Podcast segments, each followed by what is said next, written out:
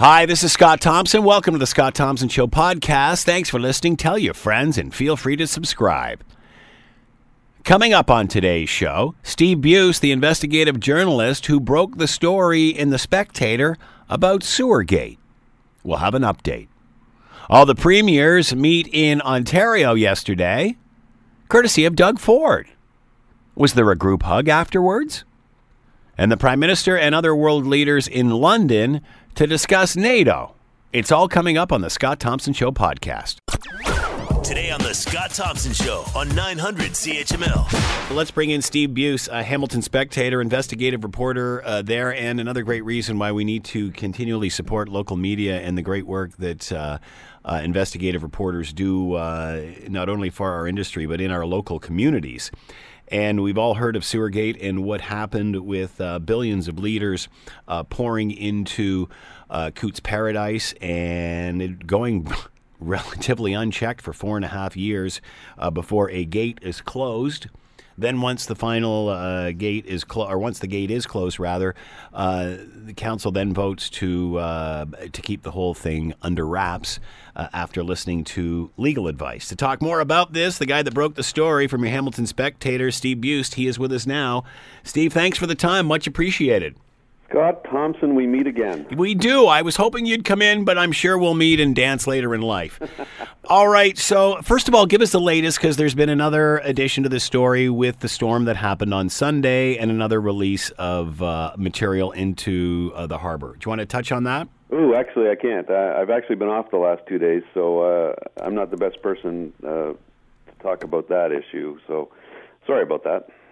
Not a problem, but from what we understand, as a result of this process, uh, now the public is being made aware of when this sort of thing happens. And obviously, once the system gets to its peak, uh, that has to happen. And, and, I guess some of the uh, the sewage needs to go into uh, the harbor 78 million liters this time of partially treated wastewater.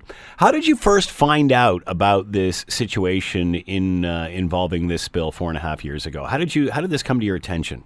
Oh, it's uh, beautiful. It's the uh, the dream of every investigative reporter. It was it was literally a an anonymous brown paper envelope that was dropped on my desk and uh, no indication for you know where it came from. And when I opened it up, all that was inside were two uh, committee reports, one from January of this year, one from September.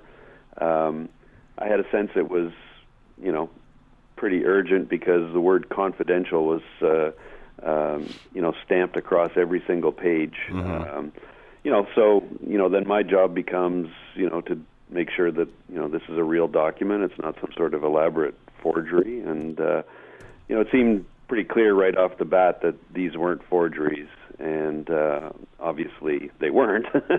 and you know, like I said, it was it's a dream come true for an investigative reporter. It's funny, uh, I, I, you know, I've had it happen a couple of times here where people just all of a sudden drop brown Manila envelopes up to your desk. It's it's the, a very bizarre feeling. When did you know you were onto something? Oh, you know, it took about 30 seconds of reading to, to figure it out. I mean, you know, right in the the report uh, that I looked, the first report I looked at was the one from January, and you know, right up high, uh, you know, you see 24 billion, and you know, I don't really care what you're talking about, whether it's liters of sewage or dollars. I mean, 24 billion is one of those numbers that um, you know it's so incomprehensible yeah. that that uh, and that's what makes it so interesting to people. It's it's almost beyond comprehension. And I, I shouldn't be laughing here, but it this is all very bizarre. What was running through your head as you're stumbling on this?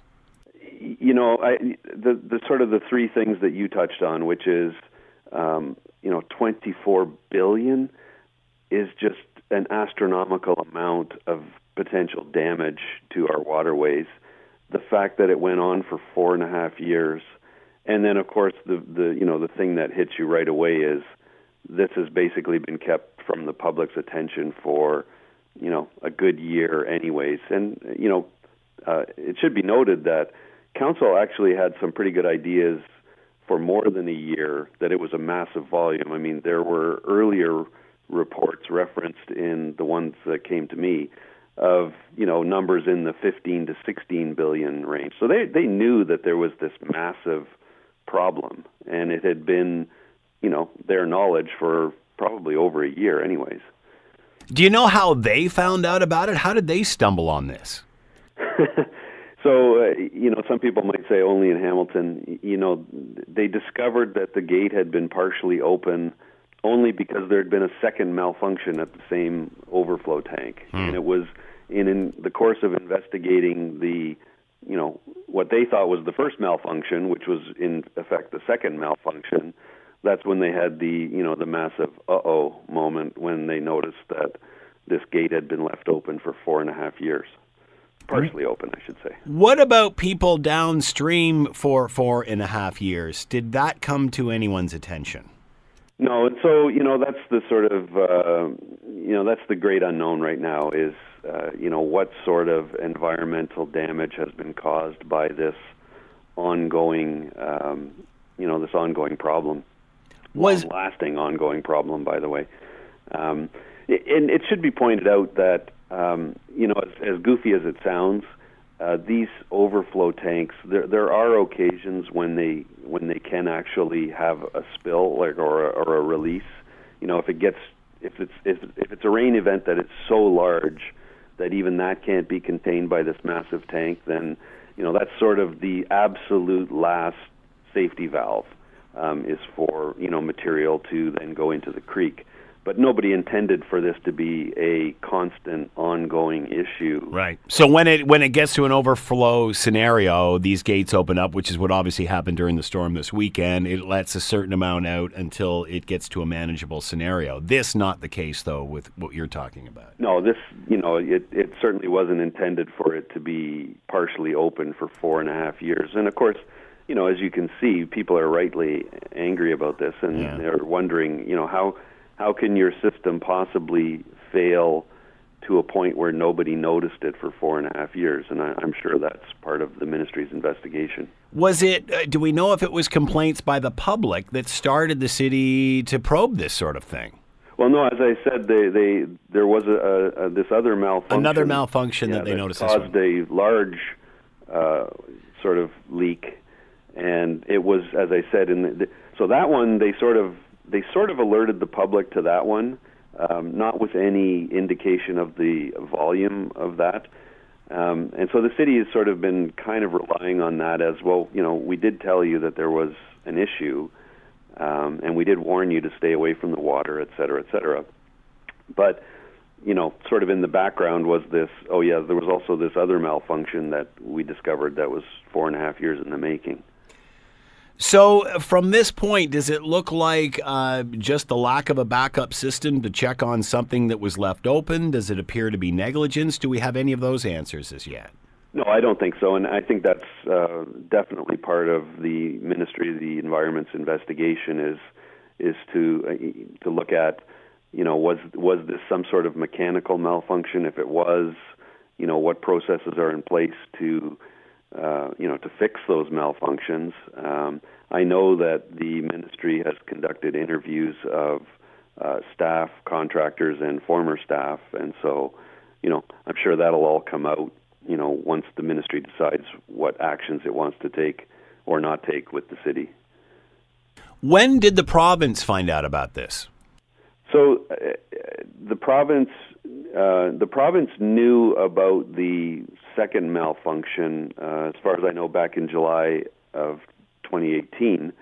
Um, I'm not entirely clear when they were made aware of the sort of ongoing problem, um, but I, I, I'm assuming it was somewhere in that range because uh, in early August, the ministry had issued an order against the city that, that seemed to suggest they needed to immediately begin the process of hiring a consultant and figuring out, you know, what sort of environmental damage had been caused.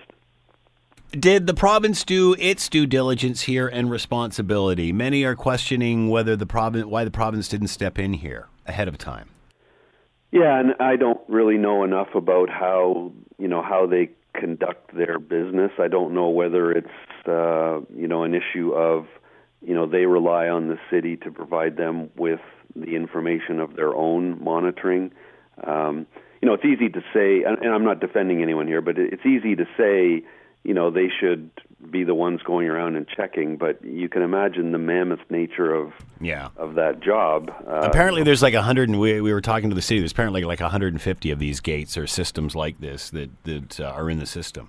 Yeah, and so it, you know, is it re, you know at some point you, you you have to rely on sort of you know self monitoring, I guess. And in this the world we live in now, where you know everyone's screaming for budget cuts and tax cuts and you know reduction of of government services. Um, you know, this is the result. this is what you end up with. You end up with you know essentially systems that are are self checking and self reporting. Uh, considering what council has been through in the last little while, y- y- you know, I remember a, a few years ago it was, you know, there were lots of chance to to throw them all out, uh, anybody but the incumbent, and then that seemed to die down a bit. We got a few new faces uh, with the last election and such. Um, what is this doing to public perception of council again? When you think of, you know, the information that was withheld re- regarding uh, Red Hill. Now, council will say we didn't know about that; that was something else. But still, at the end of the day, it's the public that's left out of uh, of the information process here. How, what's the buzz in the city about this council? Well, you, you know, I, I've been around Hamilton for a, a long time. I've been at this the Spectator for almost 33 years. I know you've been around for a long time. I, I have never seen the level of anger and um, mistrust and just general despair um, like I'm seeing with this issue. There's something about this issue, as I you know wrote in in uh, Monday's paper. Um, there's something about this one that seems to be the straw that's broken the camel's back. Uh, this seems to be the one that is causing people to just throw up their arms in, in total despair. I, we've never published as many letters to the editor on a single issue as we have with this one. I mean, we're publishing full pages of letters to the editor devoted just to this topic. Um, I, I've never seen this level of anger before. Whether that will translate into something down the road, uh, you know, who knows? But uh, boy, uh, there is a lot of uh, fury in the city right now. Is it the event itself or the fact it was covered up? You know, I, I think with most actions like this, you know, it, it's it's it's the part B. It's the it's the not coming clean when you had the chance. You know, I I think people can understand that processes break down. Um, there's no suggestion here that anything that happened was the result of any sort of malicious behavior or, or to this point even negligence. You know, it may have just been a a horrible, horrible accident, but you know, not coming forward to then tell people about it, I think is the part that is that is really angering people who who are also, of course, realizing that at the end of the day, they're the ones that end up paying for this. You know, Yeah. Uh, it's not like it's going to come out of uh, you know uh, bureaucrats' pockets or councillors' pockets directly. It's it's coming out of the pockets of all of the taxpayers. What about the uh, excuse they're using that they uh, obtained legal advice and the damage was done? So rather than open open this up to litigation, which is obviously where we are now anyway, uh, they decided to honor that legal advice and not say anything. Does that fly? Because at the end, you're saving Hamiltonians money, you know, by doing that. Are you? You know, it, it doesn't. It certainly doesn't seem to be flying with a lot of people. And you know, at the end of the day, I think people are saying whether you whether you tell us it's 24 billion liters or you don't tell us it's 24 billion liters, whether you tell us it was four and a half years or don't tell us it was four and a half years, none of that changes the facts. You know, either that happened or it didn't happen. And owning up to it and admitting it and, and telling people that this is what happened, I, I don't think I, I can understand how that increases your liability to anything. You're simply stating facts. And, you know, other other things may determine your liability, but stepping forward with facts, I'm not sure how that makes you liable for anything. It'll be interesting to see how where they are now changes uh, the dynamic if they had done this uh, initially. how if there's more legal action as a result as opposed to prior. What about the apology? Does that fly? I, I think you know this is also rankling people in the city. Um, you know, in general, you know, people want apologies. They they they they they sort of hope that people will say sorry if something went wrong. But even this is rankling people because you know, first of all, there was you know a fair amount of delay, um, and then it took you know a four plus hour in camera meeting to you know step forward at 3:20 a.m. and basically sort of you know to people I think it sort of almost grudgingly seemed like they you know were kind of you know kind of the kid in class who got caught doing something bad and sort of you know say say you're sorry to mm-hmm. your you know to your classmate okay I'm sorry you mm-hmm. know it it had that sort of ring to it that that it it it was a little bit for some people too little too late and and maybe not with the sincerity. You know, it's hard to judge people's sincerity, but um, you, you know, it, it almost seemed to people in the city that if you have to drag it out of them, what's the point? Yeah, really. Uh, what about those? How has this divided council uh, when you know when they vote to keep something list, like this under wraps? There's some that may not have. Has this divided council? Uh, how, how do they justify this within? I, I you know, I, I really don't know, and and you know, I'm I'm not at City Hall enough to to sort of you know measure the tenor of of you know debates and and emotions and things like that. I, I can only imagine that it must have been a fairly tense um, few in-camera sessions, both you know before the public knew about this, and now since it's come out. Um, you know, I'm sure those are some pretty tense meetings. Um, uh, you know whether you know whether that causes any sort of long-term divisions I don't know um, because again I you know you don't know what's going on around that table when the doors are closed. Uh, even even if they vote uh, to to keep all of even if the majority of council votes to keep all of this private and under wraps, and there's those that don't. What sort of recourse do those councilors that don't agree with all of this? I mean, theoretically, they had a vote. They've got to keep their, their mouth shut. Should they have said something, or is that how we got to you getting your brown vanilla manila envelope? Yeah, you know, I, I don't know the answer to that. I mean, I can honestly and truly say with, you know, um, with all honesty that I don't know how that envelope ended up on my desk. And to be quite honest with you, I, I don't really want to know. I mean, from yeah. a from a legal standpoint, you know, thinking selfishly here, from a legal standpoint for me, it's far better for me that I don't know the yeah. identity of the person. Mm. Um, you know, then I don't have to worry about, you know, someday ending up on a witness stand and, you know, having to decide whether I'm going to uh, reveal the identity of a source. In this case, you know, it was done completely anonymously. I don't know who the source is. And, you know, I, I don't have to spend a lot of time worrying about it. To be Are honest. you surprised that some people want to know who this is? It sounds like Trump wanting to know a whistleblower. I mean, is it irrelevant now? I mean, who cares? Uh, you, you know, I, I, you know, you, you want to talk about things that are rankling the public. I mean, you know, that's another one that ranks high up there for people. It's, you know, this idea that, you know, I think people are a little bit concerned that, you know, some counselors seem more uh, disturbed about figuring out how it was, you know, leaked or who leaked it, rather than what leaked and how it leaked. Um, and so, you know, I think people are, you know, when when it looks like you're going to go after the whistleblower, you know, there's just as many, if not many more, or ten times more people saying, you know, the whistleblower deserves a medal. Mm. Uh, otherwise, we'd still be in the dark about this. Steve Buist has been with us, investigative journalist uh, with the Hamilton Spectator and person who broke the story on the sewage spilling into Cootes. Steve, thanks so much for the time as always. Great work. Thank you, Scott. You're listening to the Scott Thompson Show podcast on 900 CHML. Yesterday, uh, quite a festive event in Ontario. I guess Mississauga, the place where uh, Doug Ford pulled all the premiers, uh, invited all the premiers to come together, and and chat about uh, their common uh, goals as opposed to their differences and uh, trying to create some divisiveness. Uh, it's the new Doug Ford, they say. Let's bring in Christo Aivalis, Social Sciences and Humanities Research Council, postdoctoral fellow in history at the University of Toronto, and he is with us now. Christo, as always, thanks so much for the time. Much appreciated.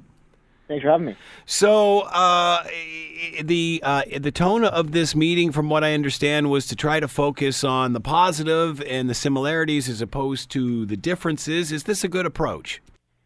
I mean, you know, I, I think it makes sense politically for Ford. You know, he has had a bit of a rough time as premier in his first year and a bit. Um, his approval ratings are not where you'd like to be this soon into a term.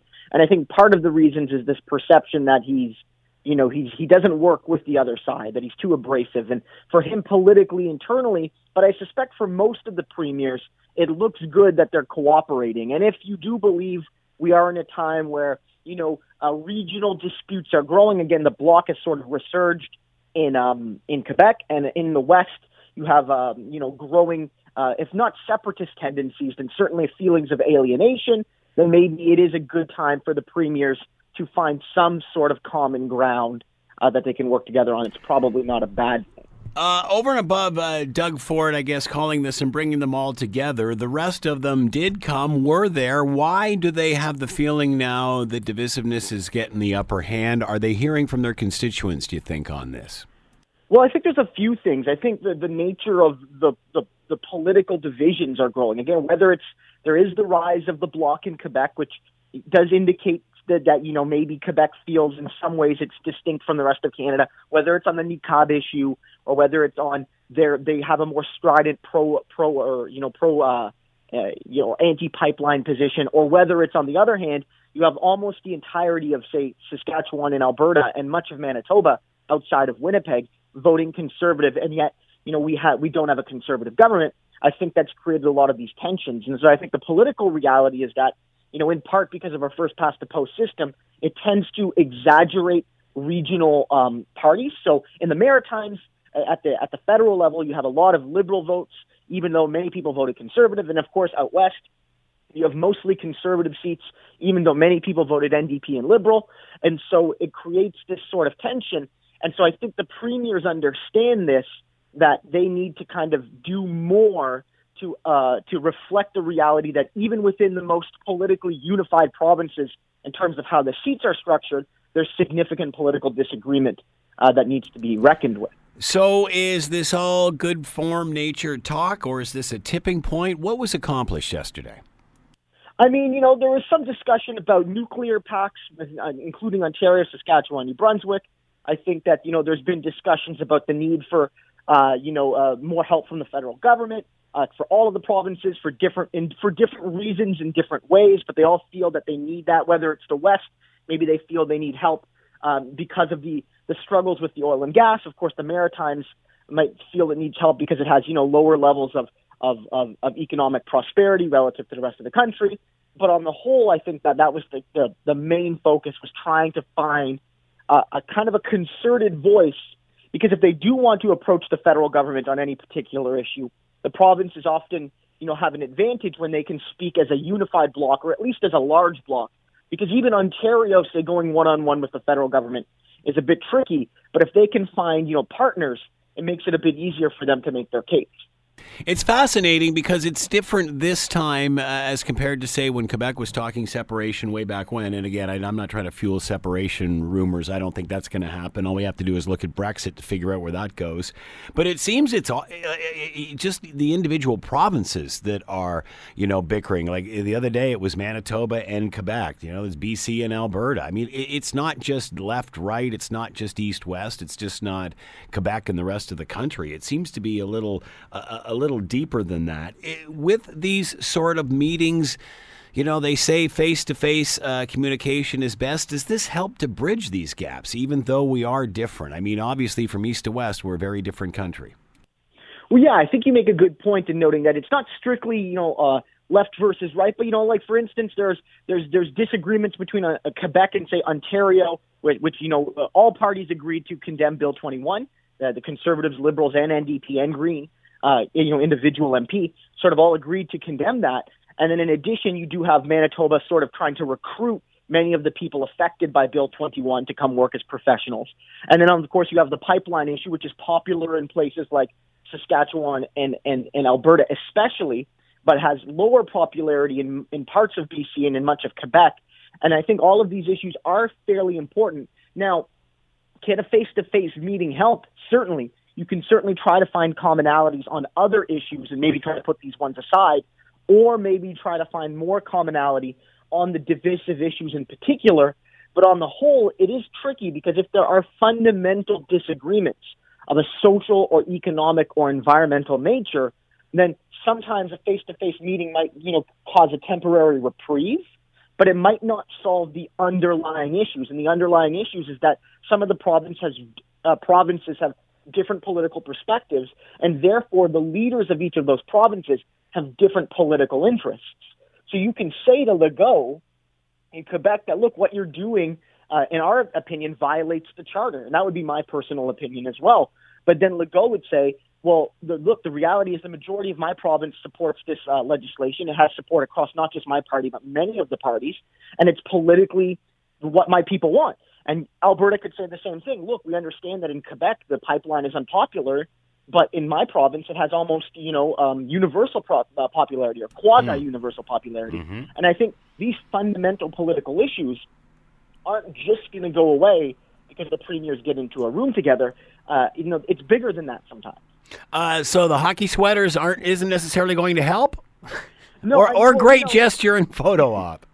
Like I mean, like image can help, photo ops can help. You know, to a certain degree, you know, getting into a room and talking can help. I mean, whether it's collective bargaining between a union and an employer, or whether it's Yeah, Um, yeah, yeah. you know anything like you know sometimes getting into a room and talking it out can get people to a compromise or get people to a better understanding of one another.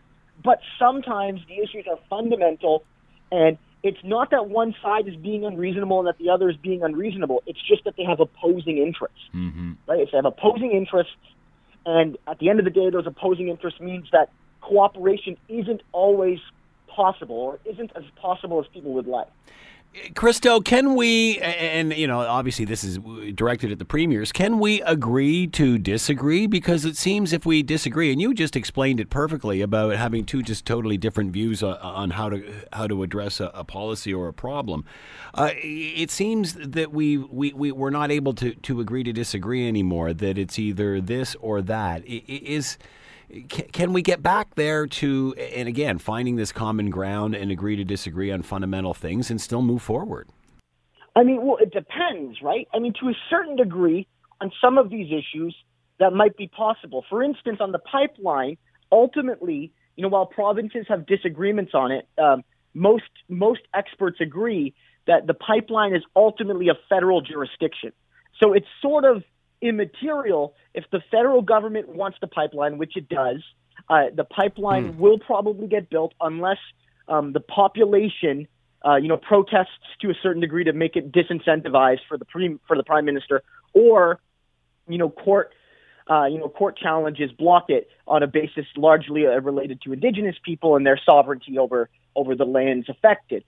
But you know, with other things, it, it, it's tricky. And I mean, there's you know whether it's you know the niqab where that's more uniquely provincial. It's your, it's affecting provincial workers. It's not really a federal thing. And to a certain degree, you know, there there is value in trying to agree to disagree. But if you believe that fundamental human rights are being violated in Quebec, and I would read check section 15 of the charter, yeah uh, which you know uh, is the equality section, and I would say that Quebec's Bill 21 is an unabashed violation of the basic human rights of of Quebecers, specifically um, Muslim women and Sikh men are, are two of the bigger examples.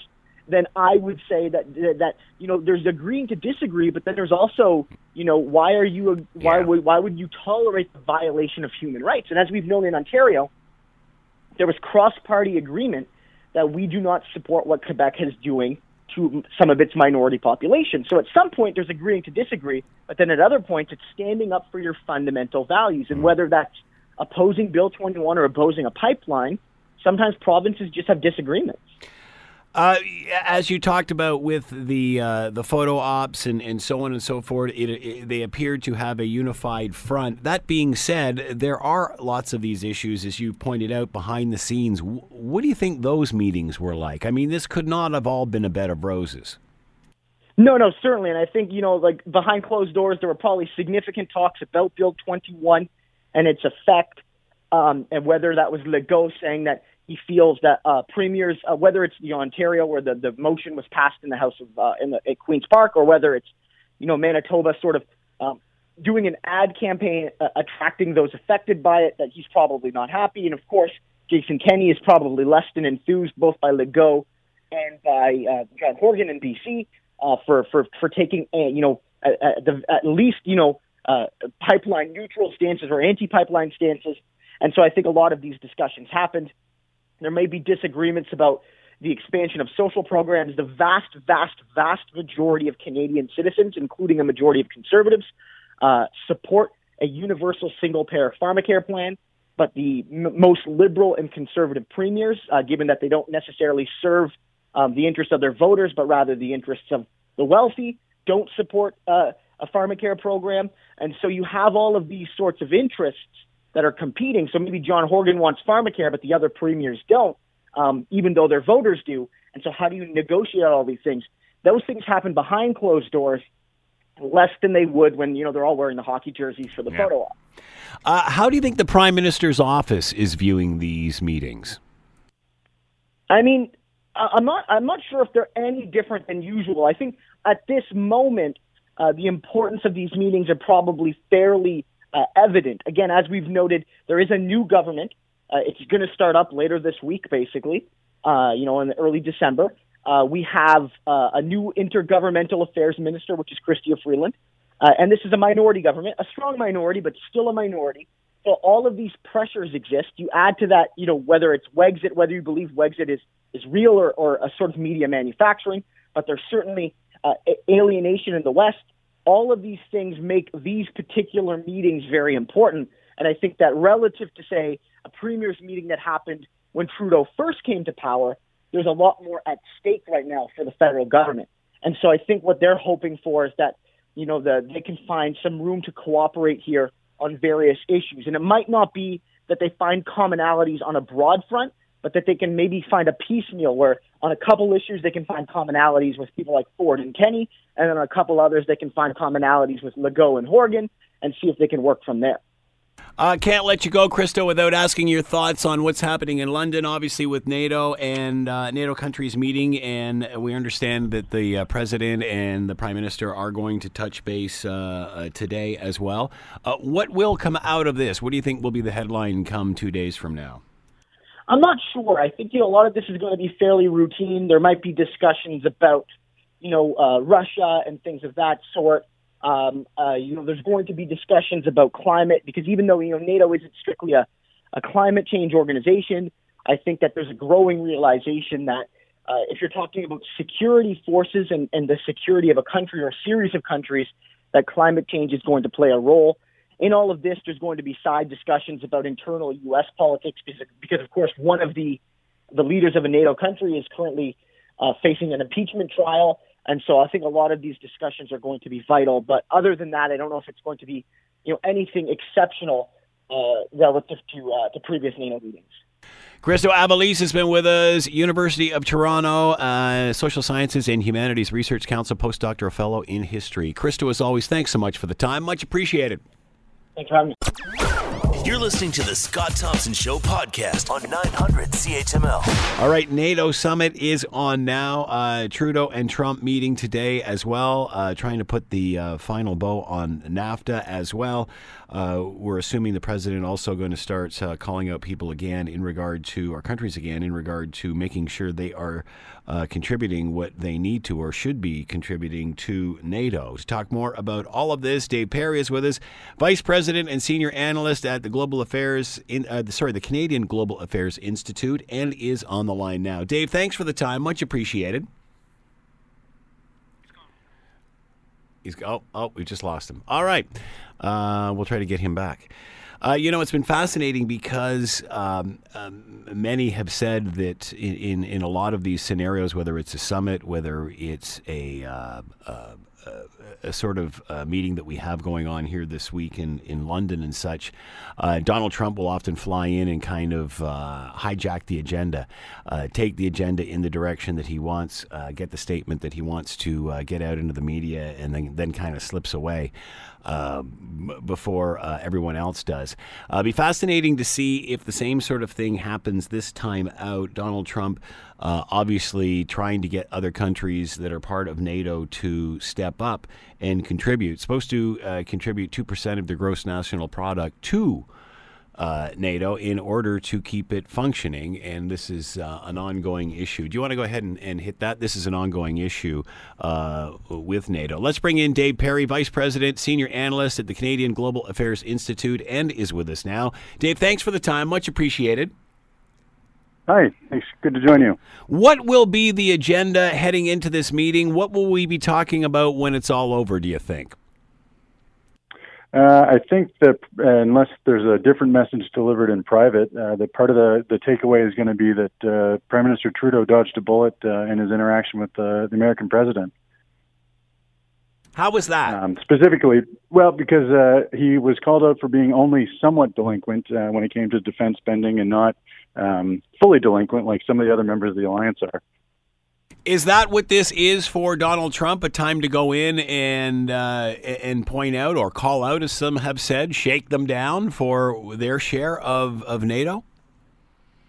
Uh, that seems to be in part his uh, his mo. Um, although I think actually to um, either his credit or, or our good fortune, he's been doing it in a more diplomatic way than he has in the past. So uh, compared to what uh, president has done at past NATO summits, uh, he's actually using a little bit of the, uh, the a gentler touch this time, um, whereas he's been extraordinarily pointed in the past and, and extremely undiplomatically so. Uh, you have pointed out that uh, the obvious that, and we were talking about this earlier, that uh, a lot of the times he will go into these meetings and, and, such or summits, whatever they are, and completely change the narrative. Does he have a valid point this time? He does, and he's had a valid point all along, and it's not an original point. Um, previous presidents have raised exactly the same issue. They've just done so uh, in far more diplomatic and, and statesman-like language. Um, the issues that Trump is pointing to in terms of allies not living up to the spending that they agreed to is, is entirely uh, completely valid. Um, many allies, and Canada is in the the worst of the quadrants because we don't hit either the two percent target or the less well understood um, but equally important 20% of what we do spend going to equipment recapitalization targets so these are completely valid uh, measures um, that all the allies, including Canada, signed up to. They're just incomplete ones, and the way that the president has been bringing them up uh, has been particularly different than the way these have been dealt with in the past. Because uh, President Obama, as an example, um, raised the issue but did so in a, in a far more diplomatic uh, way. Uh, did we get? Did Donald Trump get results this time because of his tactics in the past, or is it just time? Why is this? Why is NATO listening now, and why? So it's tough to tell how much of it's directly attributable to Trump, but certainly since he uh, was elected and started very pointedly calling out allies, um, spending has gone up uh, by uh, tens of tens of billions of dollars across the alliance, including in Canada. Uh, so, you know, it's always difficult to attribute any specific cause, uh, but he has been the president of the United States while the other allies um, have actually ponied up and started to spend more. Uh, how is Donald Trump reacting to this?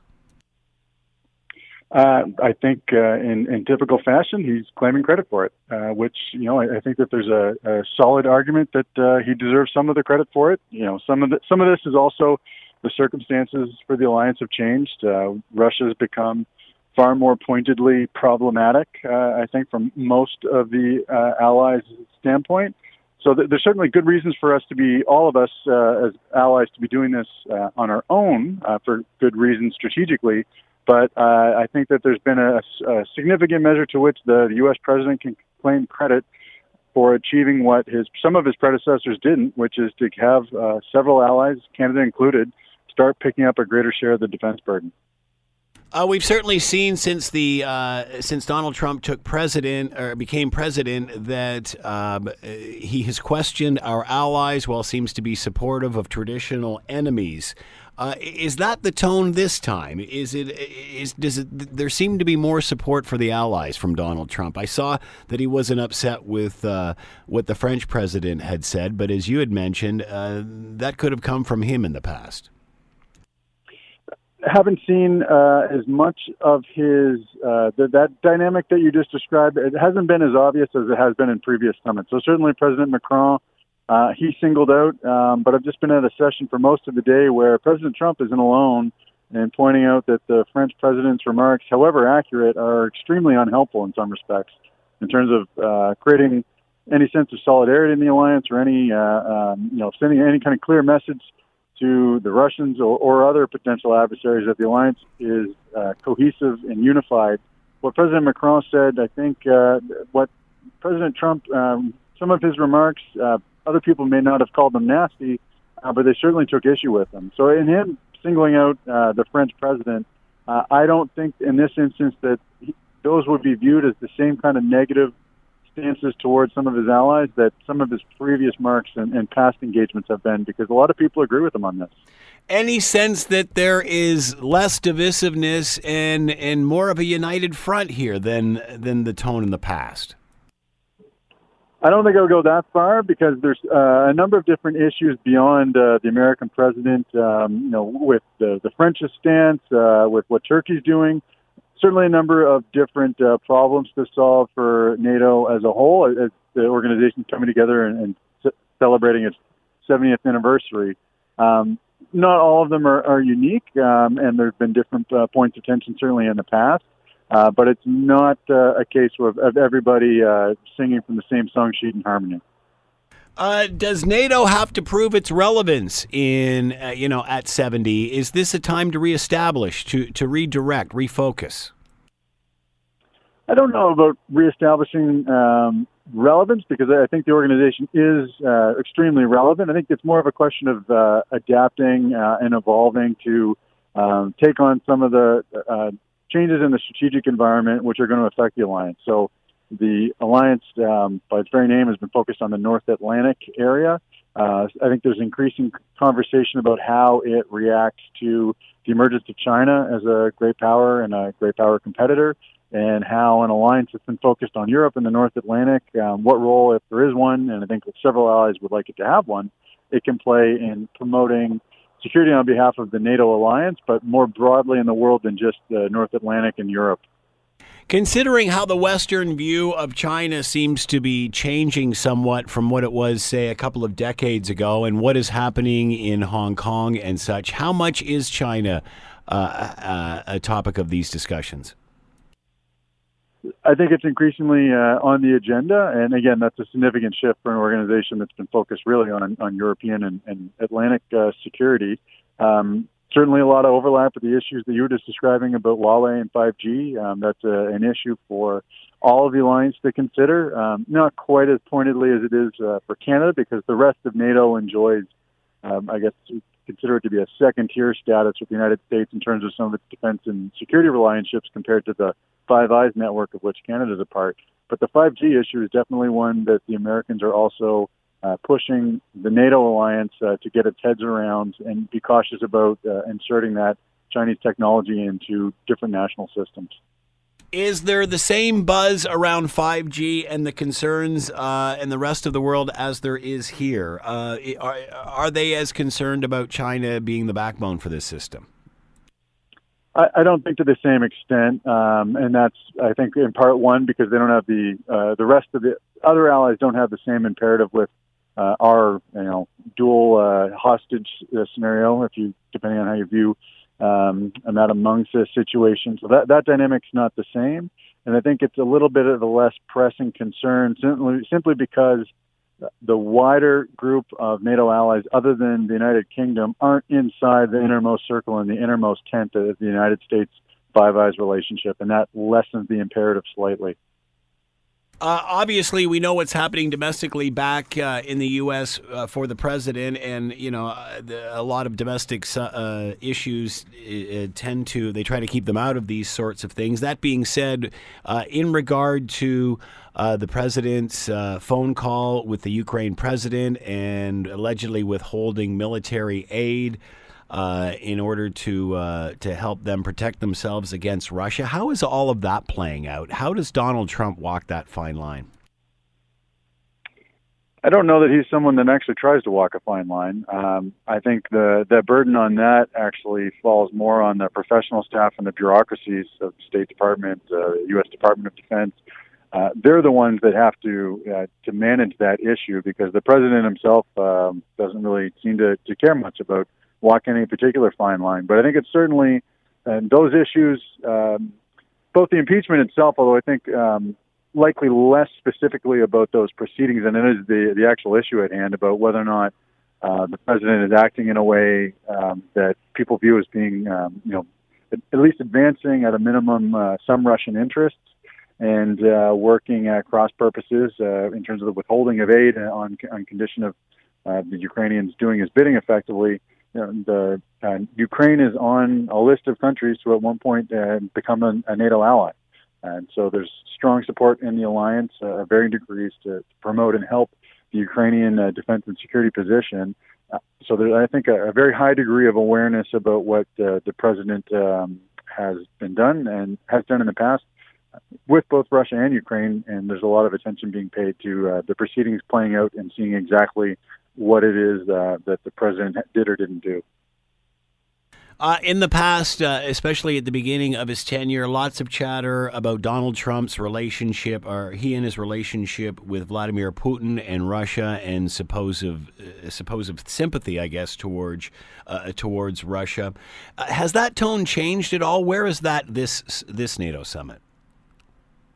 I don't think it's as overt, uh, but certainly some of the testimony that you saw um, as part of those impeachment hearings from some of the national security experts uh, were pointing out uh, that for whatever reason he has done it, um, he is in fact advancing um, on issues like the fact that the Ukrainians may have had a separate server involved in the Clinton investigation, uh, that he is in fact advancing uh, narratives that have been put forward by uh, the Russians as part of a disinformation campaign.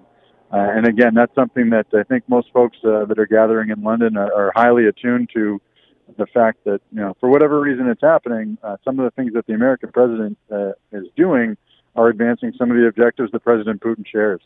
Would he be called out on that at these meetings? I think uh, calling out this particular president uh, is a tricky proposition, no matter who you are. Um, does not exude an aura of someone that takes well to confrontation, whether or not in public or private, uh, as our prime minister found out after the G7 summit in uh, Charlevoix. Uh, that being said, for Justin Trudeau, what's his agenda here? Has his tone changed at these summits?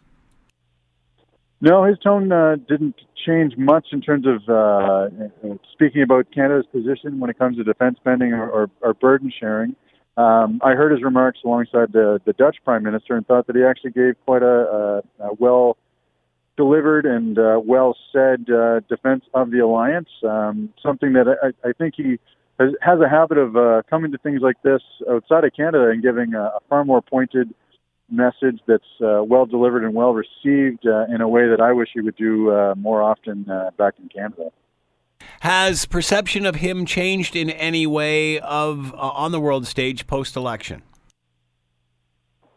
I have not uh, gotten that sense uh, today. Uh, his, his remarks, um, as I said, were quite well received, and some of the folks in the audience uh, next to me could hear them chatting to each other, um, saying, you know, they could they could see why he uh, was reelected because his speech was quite polished, and he comes across, I think, um, quite effectively in situations like this.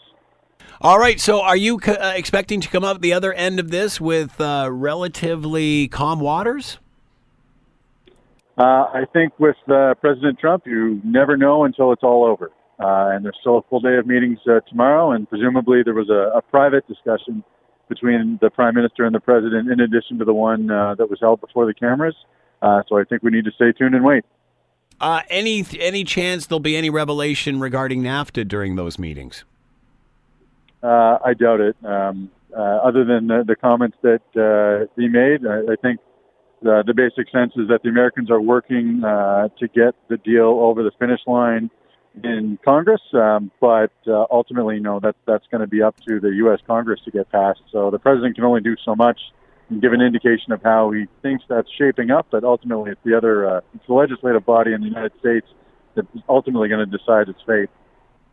Dave Perry has been with us, Vice President and Senior Analyst at Canadian Global Affairs Institute. Dave, thank you so much for the time and insight. Much appreciated. My pleasure. The Scott Thompson Show, weekdays from noon to 3 on 900 CHML. This is the Scott Thompson Podcast, available on Apple Podcast and Google Podcast or wherever you get yours. And don't forget to subscribe, rate, and review so you don't miss a thing. I'm Scott Thompson, and thanks for listening.